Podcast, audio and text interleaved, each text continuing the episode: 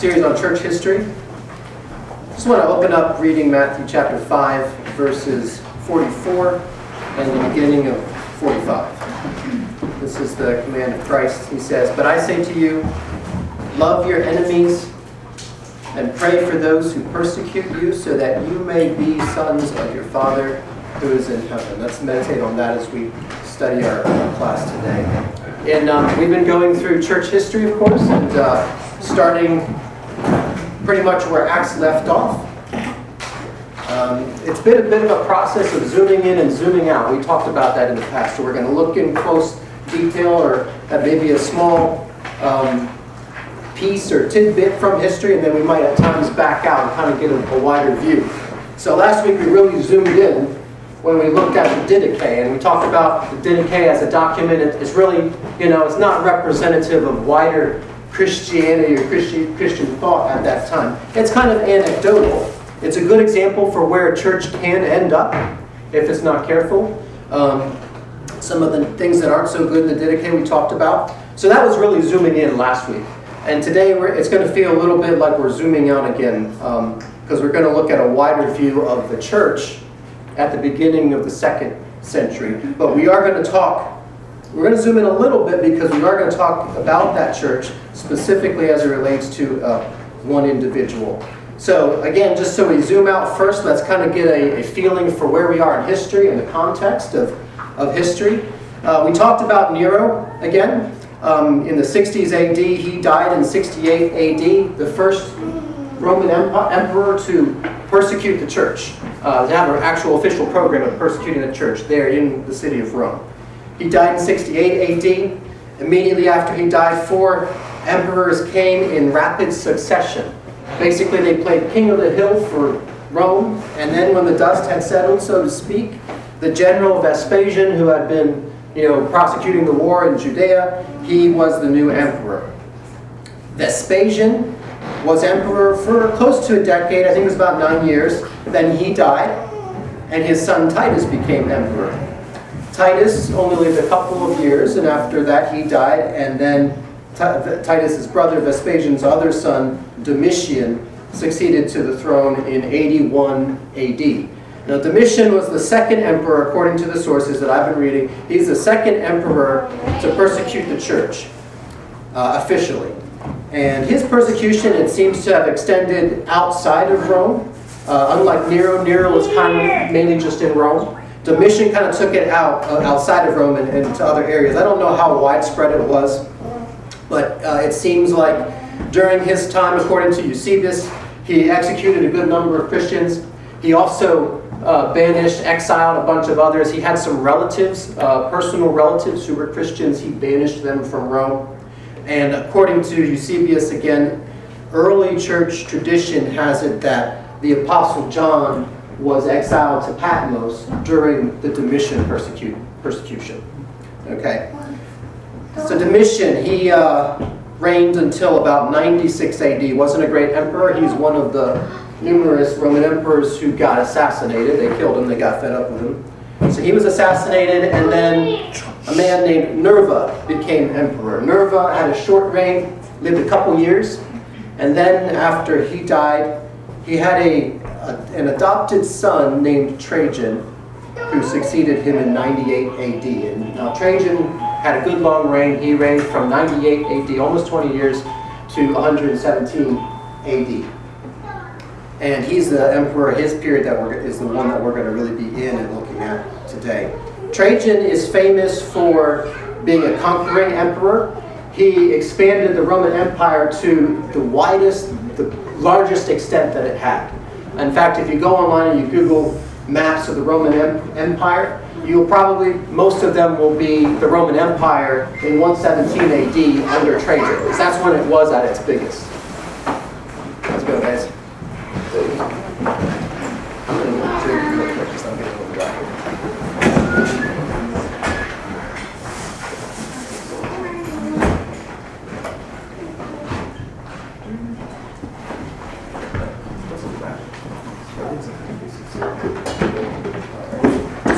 Trajan um, extended the, the empire to its largest size. The other thing that he's kind of famous for is he revived Christian persecution. uh, in while he's conquering places, he decides he wants pretty much all of his subjects to worship the pagan gods, the Roman gods. And the problem, of course, is that there's this bourgeoising, this growing Christian sect, uh, this growing religious sect, you could say, called the Christians, who don't want to worship those gods. And so under Trajan, officially Christianity becomes illegal. And uh, he actually, it actually carries with it the death penalty. Um, and so a really, a really uh, terrible persecution begins under him. There's a very famous letter. I wouldn't be surprised if quite a few of you have already encountered it or read it sometime. But it's a famous letter from a guy named Pliny the Younger. Pliny the Younger was a governor of a province called Bithynia. So if you look up at the map up here, we're going to be, a lot of our, what we look at today will be focused in this area, Asia Minor. Up here is Bithynia, that's a province of the Roman Empire. And Pliny the Younger is the, the governor there. And as a Roman official, he naturally has the responsibility of you know, carrying out trials and executions of Christians. That's his job. But it appears that he had some misgivings about that job there were some problems that he encountered. He, he, didn't. He kind of agreed with it. He agreed that the Christian religion needed to be quashed. Uh, he didn't think it was healthy for the empire. But practically speaking, he um, he thought it was going to be difficult to really carry out Trajan's orders. So I'm going to read that letter is online. It's in my bibliography, which I can show you guys later if you want. You can access it. It's it's quite well known. I'm going to read some parts of that letter to give you an idea of the gist of what he was getting at. So Pliny says, this letter to the Emperor Trajan, he says this The sum and substance of their fault or error had been that they were accustomed to meet on a fixed day before dawn and sing responsively a hymn to Christ as to a God, and to bind themselves by oath, not to do some crime, but rather not to commit fraud, theft, or adultery, not falsify their trust, nor refuse to return a trust when called upon to do so. And when this was over, it was their custom to depart and assemble again and to partake of food, but ordinary and innocent food. We're going to talk about what he meant by that a little bit later, but not today. He goes on, he says, Accordingly, I judged it all the more necessary to find out what the truth was by torturing two female slaves who were called deaconesses. I discovered nothing else but depraved, excessive superstition. I therefore postponed the investigation and hastened to consult you. In the first century and the second century Roman Empire, there was a certain logic to despising the Christians. There was a, some reasons why a lot of pagans didn't like believers. And um, part of it was they didn't really know what believers believed and what believers practiced. And so there's this, you know, you could say conspiracy theories back then about what the Christians were really up to. So that was the first reason. But there was also this, the reality of Hellenistic culture. In, in Hellenistic culture, for some people in a community not to worship the gods, that could affect the entire community. Because if the gods aren't pleased by the, certain people, uh, you know, who, who snub them, who don't worship them, they might punish the community, or they, at the very least, they might, you know, withhold some of their blessings from the community. And then again, there's also the nationalistic perspective, which we can really pick up with Trajan.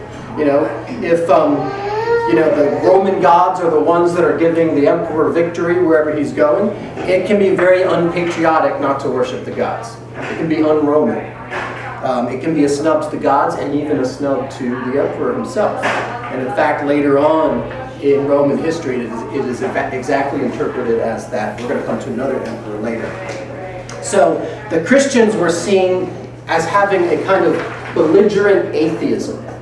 That's actually what they called it at the time. They called Christians atheists because you have all these gods, and the Christians are atheistically saying, no, they're not gods. So they called them atheists at the time. It was belligerent in the eyes of their pagan neighbors. It was seen as uh, possibly a betrayal of the community, a betrayal of the province, and even a betrayal, of course, of, of the wider Roman Empire. So based on the ingrained beliefs of a pagan society at that time, there were some very logical reasons why, you know, people hated the Christians. So Pliny kind of agreed he did see that this was a, a in his mind, he, he agreed with Trajan that this was a damaging faith for people to have in the Roman Empire. But he had some problems with the practicality of it. First of all, he thought might, maybe it might just be a little, a tad over the top as far as um, being commensurate with, the evil that the Christians were supposedly doing. Um, and secondly, there's, well, there's a lot of Christians. There's a whole lot of Christians in Bithynia. Pliny, in another part of his letter, he talked about how the temples were uh, increasingly less frequented. Fewer, fewer people were going to the temples, indicating that a lot of people in Bithynia were becoming Christians, and we know that. So, um, but what that meant is, uh, you know, Pliny kind of throws up his hands and says, you can't kill them all.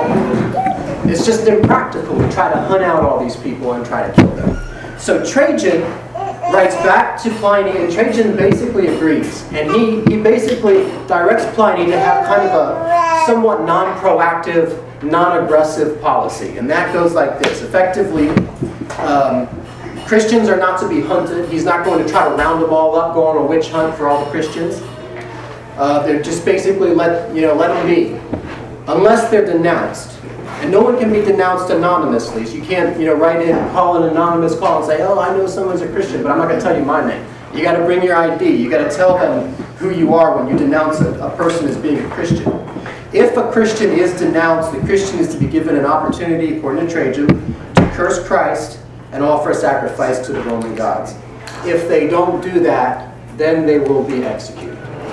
So it's, a, it's still a very cruel policy, albeit unlike Nero and possibly unlike Domitian, he's not trying to hunt out all Christians. But it is a very strict policy nonetheless. Now this persecution, Trajan's persecution, is the persecution that took place at, a, at the time of the uh, individual we want to look, today, uh, look at today. And that man's name is Ignatius of Antioch. Ignatius, under Trajan, was arrested and condemned to die. Any questions on this point? What was the primary religion of Bithynia? Primary, I'm going to assume they were Hellenistic, so it seems like uh, you had the Roman pantheon of gods and the Greek pantheon of gods that kind of corresponded to each other. Um, but basically, there's a whole bunch of gods that people uh, worship. And then you have the spin-off sects as well that, you know, maybe focus on one particular god or some lesser known god and with some weird beliefs. But by and large, people are, um, you know, worshiping Zeus and so on, the whole pantheon of Greek and Roman gods. Yeah. yeah pagan, basically.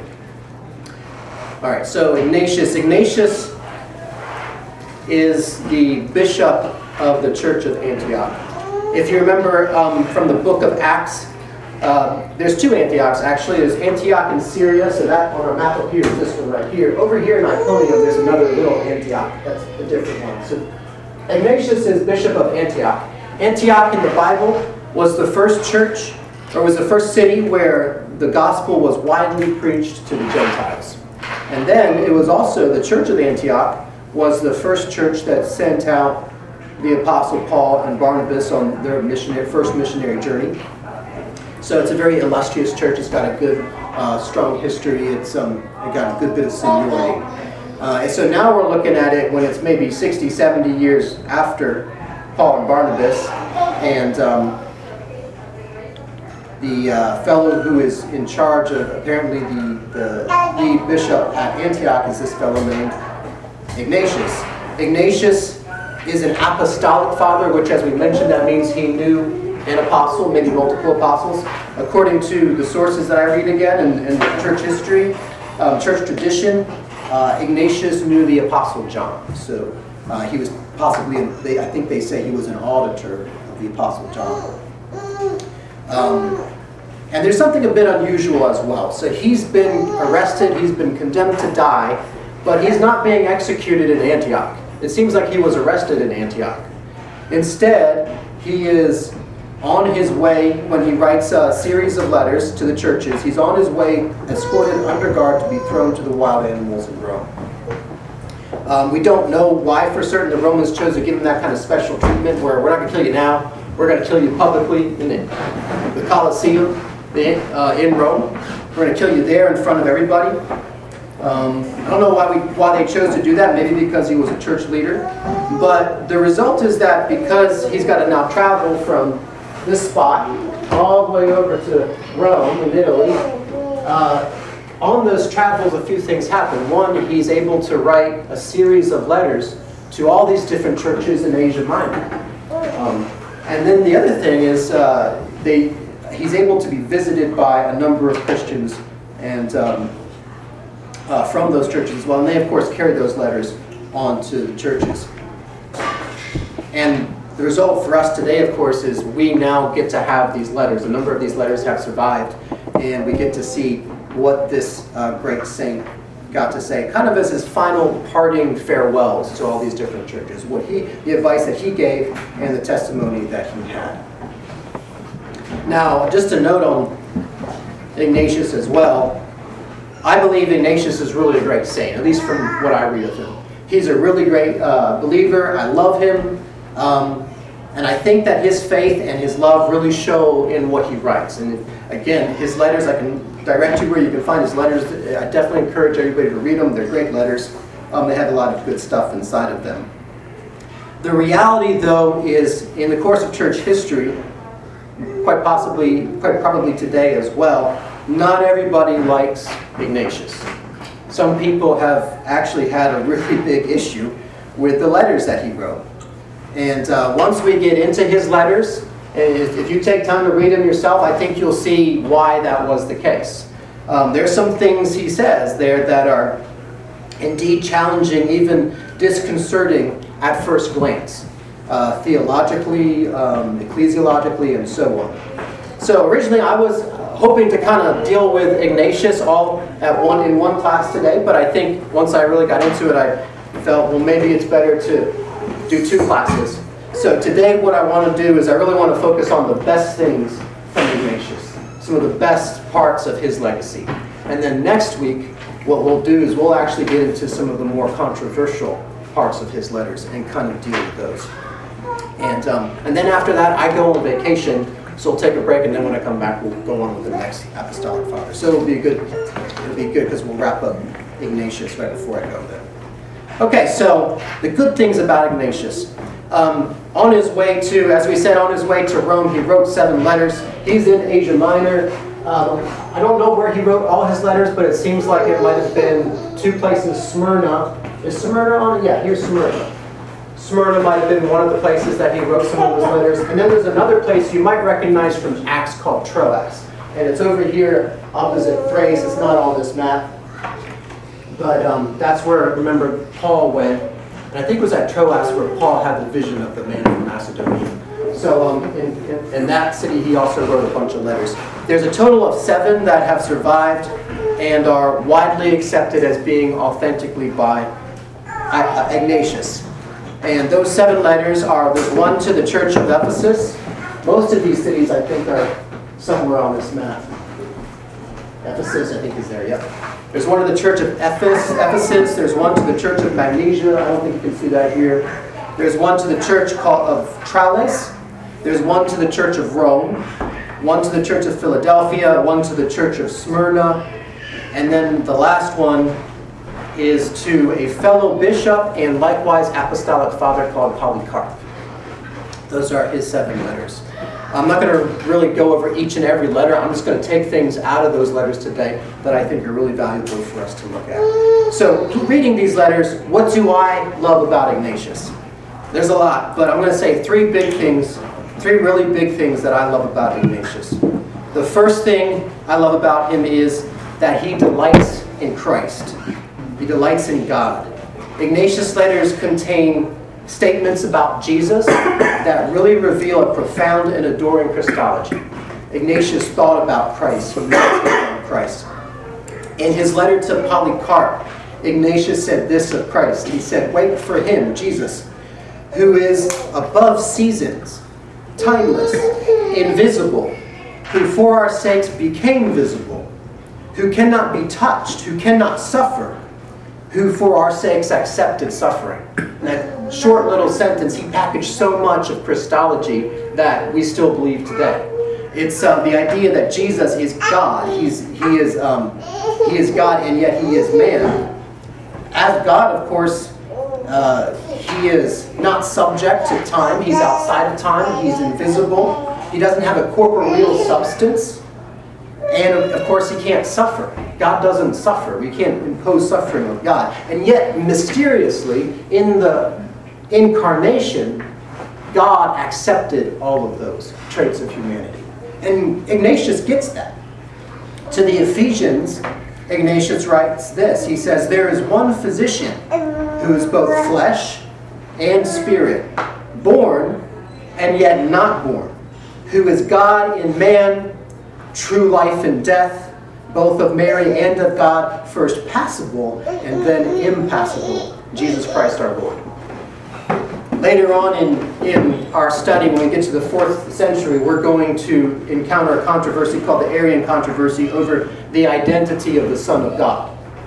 And um, that's going to be very exciting. I'm looking forward to that. But for now, suffice it to say that this second century apostolic father has no doubts whatsoever about the identity of Jesus Christ, the Son of God. He knows that he is a member of the Godhead, that he is a deity.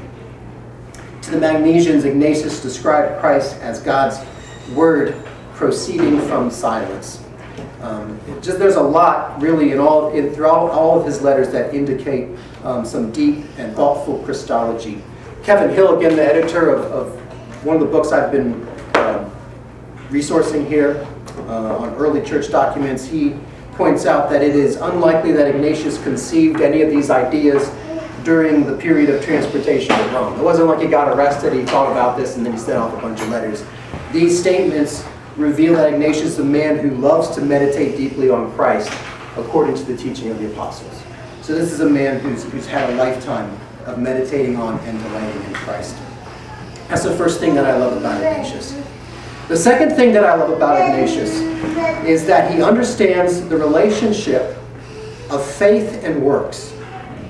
Ignatius makes some very succinct statements about this relationship. He um, is especially there's, there's one especially a few, especially in Ephesians, his letter to the Ephesians, where he describes what, what that is more or less. Uh, the first thing he says very very shortly, he says, "Faith is incapable of the deeds of infidelity, and infidelity of the deeds of faith."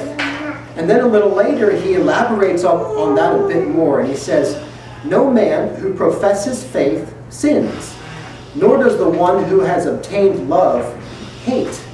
The tree is known by its fruit, so they who profess to be of Christ will be seen by their deeds. It's an excellent confession by Ignatius. What he's saying is that good works are the inevitable fruit of true faith. Notice what he doesn't say. He doesn't say that good works produce faith. He doesn't say that good works do anything to make a person of Christ.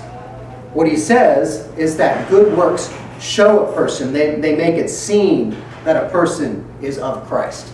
And I think not only does he nail it with that, uh, that theology, that doctrine, but that is also foundational to much of the rest that, that he says. As I said, we're going to get into some controversial things. I think that this, this statement, such as this by Ignatius, really can serve as a key to even unlocking and interpreting some of the other things that he says.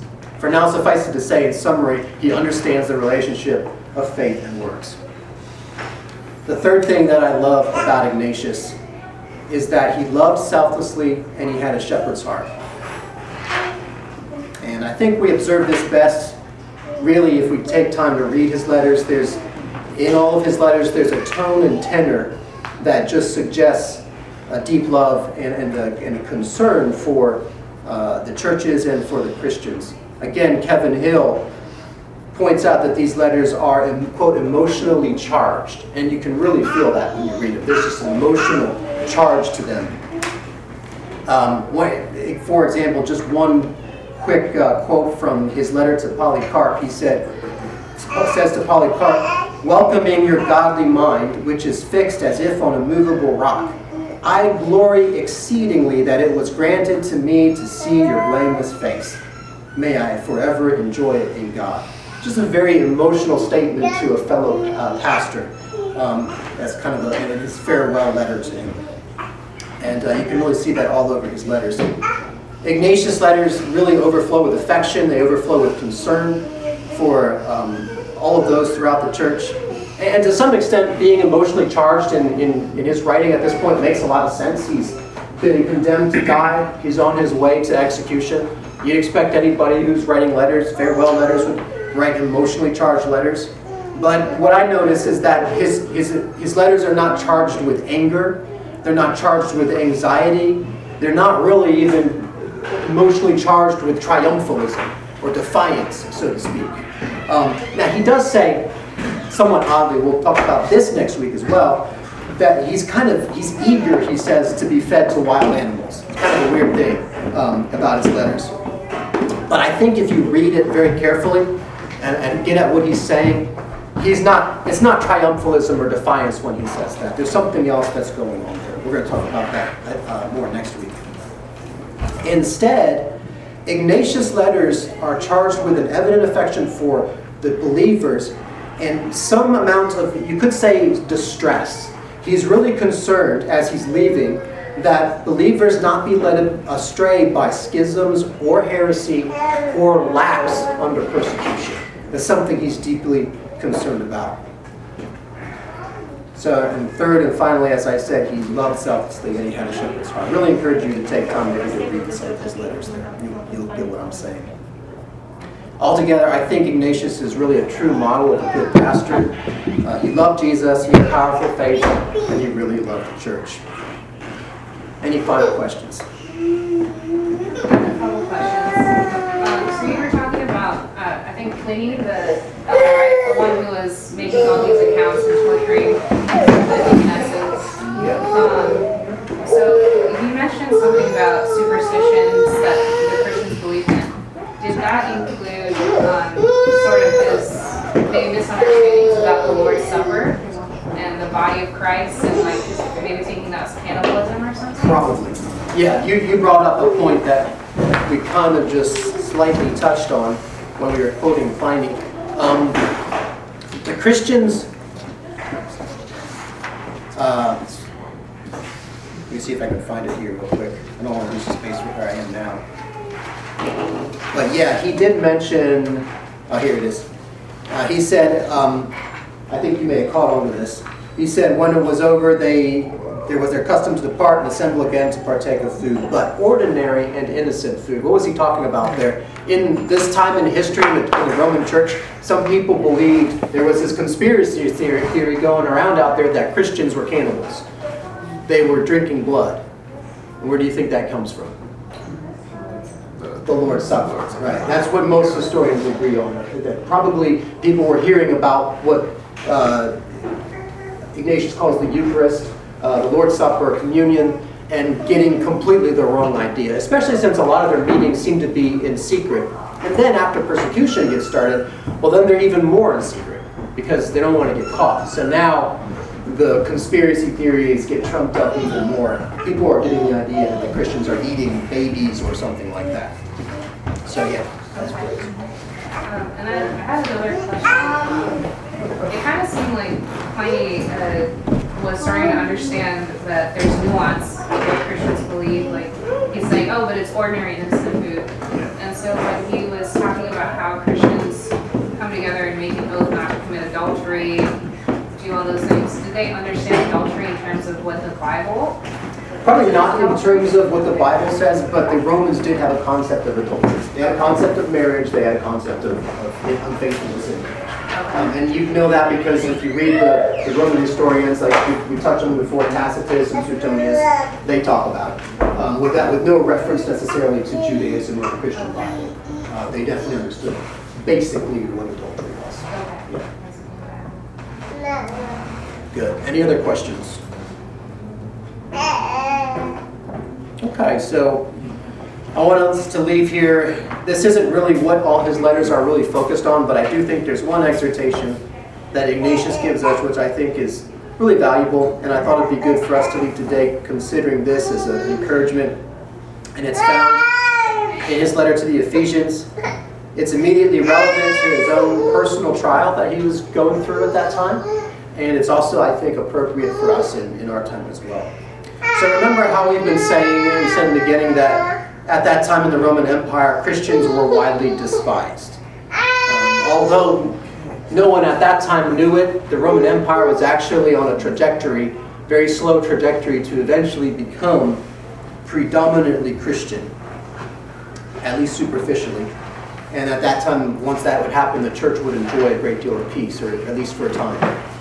Um, in our time, and again, we don't know the future, but in our time, it looks like the Western world is now departing an era when it was predominantly Christian. Again, even if it was just superficial. Um, and so, as such, I think there are some parallels between Ignatius' time and place and also our time and place. Um, there are a lot of differences, of course. I mean, obviously, for after all, for one thing, we're not being executed, at least not in this country. Um, but there are some common experiences nonetheless.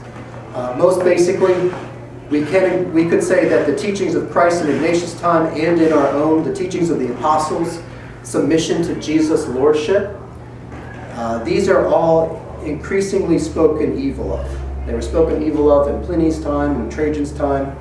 They were there's being spoken of increase, evil of increasingly so now. Uh, what we believed is thought of as being evil, wrong, unjust.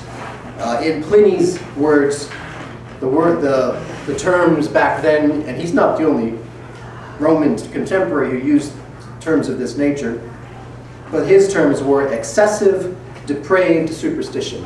That's how he described what Christians believed in his time. Today, they've exchanged those words. The world has new words now. They've got archaic, bigoted extremism. But you boil it down, it's the same thing. They don't understand what we believe. They don't understand the truth about Christ. And at the end of the day, there's there is and always will be a violent reaction to in the world to the word and the will of Christ. So there is that common common ground there, I guess you could say. Now, Christians in the second century weren't surprised by this. I really don't think they were. They kind of knew about it. it was, they expected it. Jesus had told them about it, and there had been persecutions before. So it wasn't something new to them. And I don't think we should be surprised either when we run into hostility. It, but Ignatius gives us, us some good advice. In his letter to the Ephesians, one whole section he dedicates to give them an exhortation about this, knowing that they're going to be persecuted as well. He says this Now pray unceasingly for others, for there is in them a hope of repentance, that they may find God. Let them become your disciples, at least through your deeds. Be yourselves gentle in answer to their wrath, be humble minded in answer to their proud speaking, offer prayer for their blasphemy. Be steadfast in faith for their error, be gentle for their cruelty, and do not seek to retaliate. Let us be proved to be their brothers by our gentleness, and let us hasten to be imitators of the Lord. Who was more mistreated? Who was more destitute? Who was more condemned? In order that no weed of the devil be found in you, but that you may remain in all purity and sobriety in Jesus Christ, both in the flesh and in the spirit. When we hear about anti Christian laws and anti Christian activism, when we hear about the things that people are saying about what we believe, how often do you pray for those people? How often do you take a moment and pray for the people behind those movements and those uh, uh, unjust laws against us? There's definitely an increasing and alarming form of wokeism now, and if you listen to what some of the leaders in that movement actually say about God, it's straight up blasphemous times. But how many times, how often have we stopped when we hear their blasphemy and offer prayer in exchange for their blasphemy? And yet that's exactly what Jesus told us to do. And Ignatius reminds us that that's important. The thing about Ignatius, too, is he's, he's not just um, naively spewing out platitudes. Um, he's just not writing things to sound good. He's in the middle of it right now. He knows firsthand uh, what it means to have people hostile against you. He's, he wrote to the Romans, he described what was going on, how they were treating him when he wrote to the church in Rome. He said this He said, From Syria to Rome, I am fighting with wild beasts, by land and by sea, by night and day, bound to ten leopards, that is a company of soldiers, and they become worse when treated kindly. So Ignatius knows. He's, he's no, you know, he's not just trying to sound good or, or, or make a good point here. He knows what it means to treat people who hate him kindly. They become worse according to him. but he also has the hope in mind. It- More important, more important, and this shows us more important than voting the right way, so to speak, or, uh, you know, hoping that we get just laws passed, although that's all very good, I think far more important is to, uh, is really to be praying for and exchanging blessing for reviling with people who uh, don't understand us and who hate us. Ignatius knew what the final goal was going to be. He wrote again to the Ephesians, he said, In Christ I carry about my chains. He calls them the spiritual pearls in which may it be granted for me to rise again through your prayers. So he knows what the end is going to be, and that's where the relevance of the church is. Trajan's gone, Pliny the Younger is gone, the Roman Empire is extinct. So much for Trajan's attempt to galvanize Roman loyalty. But the church is still here. We have the same hope, it hasn't changed. And that's what we can be confident in as we deal with what we're dealing with nowadays. Okay?